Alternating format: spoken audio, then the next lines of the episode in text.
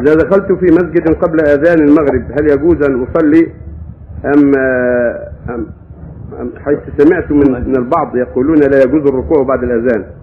إذا دخل الإنسان المسجد بعد صلاة العصر أو بعد صلاة الصبح إذا دخل المسجد يريد أن يجلس فيه ليقرأ أو ليستريح فإنه يصلي ركعتين هذا هو الأفضل حيث المسجد.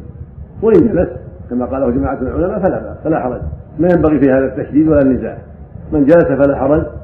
ومن صلى ركعتين إذا دخل المسجد بعد صلاة العصر أو بعد صلاة الصبح فهو أفضل لأنها تحية المسجد ولأنها من ذوات الأسباب وذوات الأسباب الأرجح فيها أن تجوز وقت وقت النهي مثل صلاة الطواف في مكة إذا طاف صلى ركعتين مثل صلاة الكسوف يطوف كسوف الشمس لا بعد العصر الأفضل يصلى صلاة الكسوف.